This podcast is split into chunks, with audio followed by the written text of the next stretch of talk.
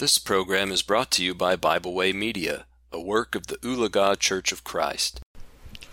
Ladies, have you ever felt a newborn baby's breath upon your cheek?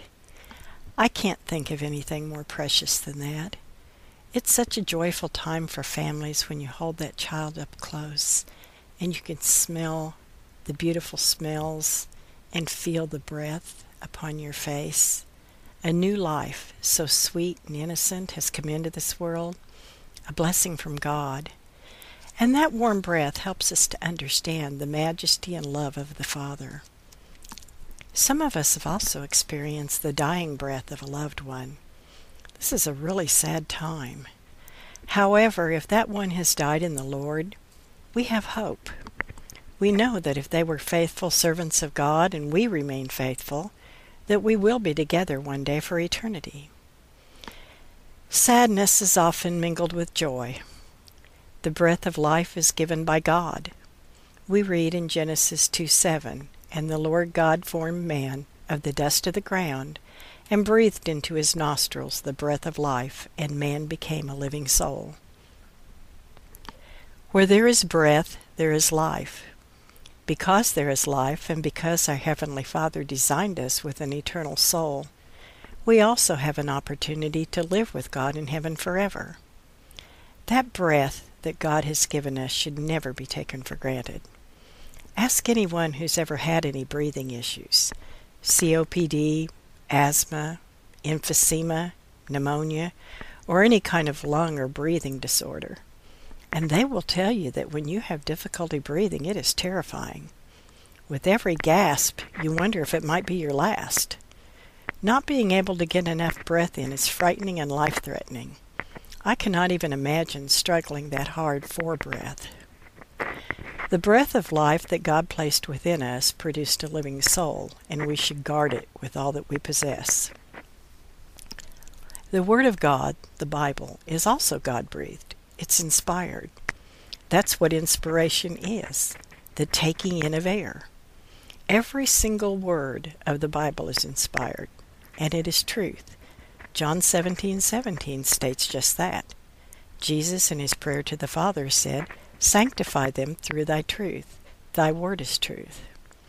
That word is able to give us life, save our souls, just as our breath sustains our lives. That word, and only that word, will save our souls if we are obedient to it. Without that God breathed word, we would die spiritually. Remember, where there is breath, there is life. If we would have the eternal life that God so graciously has offered us, we must come into contact with that which God has breathed, his holy word. 2 Timothy 2:15 commands us, Study to show thyself approved unto God, a workman that needeth not to be ashamed, rightly dividing, or handling aright, the word of truth. We must open our Bibles and study to know what God's plan for mankind is. Paul, in preaching to the idolatrous men on Mars Hill who were paying homage to the unknown God of whom they had heard, stated in Acts 17 24 through 25. God that made the world and all things therein, seeing that he is Lord of heaven and earth, dwelleth not in temples made with hands, neither is worshipped with men's hands, as though he needed anything, seeing he giveth to all life and breath and all things. These pagan men did not understand that the God of heaven was the eternal God, Jehovah, the Ancient of Days. He was not made by the hands of man, but was eternal. And notice, the scripture said, He giveth to all life and breath and all things. No idol, no man, nothing is capable of doing that which our God does. He alone is omnipotent. It is He who gives life and breath. So we began by speaking about how the breath of a newborn baby was so sweet and precious. That child's life should be such a blessing, not simply to the parents, but to all of us. It is a God given life. We should also be as excited over a new babe in Christ as we are that, excuse me, as we are that new baby that gently breathes against our cheek. We should be as nurturing and loving, as happy and thankful for that babe in Christ as we are for our very own children. They're the children of God. In America, we don't have to struggle to receive this spiritual breath of life from God. We have Bibles available online as well as in print. They're pretty much everywhere, and yet some folks seldom open them. It's not always that way in every country. Some truly do struggle to get to the Word of God. They may not have access to internet or even be allowed to freely peruse the libraries or bookstores.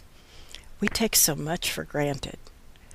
For those, we need to be praying, but we should also be taking advantage of every opportunity that we have to study this marvelous book that our God in heaven has given us. Thanks be to God for his marvelous works, his Son who died that we might have salvation and be able to live in glory with him forever, and for his holy inspired word. May we never take the Bible for granted, but instead breathe in every word of it. It's able to save our souls. Let us all follow the command of James that we read of in James 1:21. Wherefore, lay apart all filthiness and superfluity of naughtiness, and receive with meekness the engrafted word which is able to save your souls. I thank you for listening. We hope you enjoyed this program. We encourage you to subscribe to our podcast on Pandora, Spotify, or Podbean. Thanks for listening.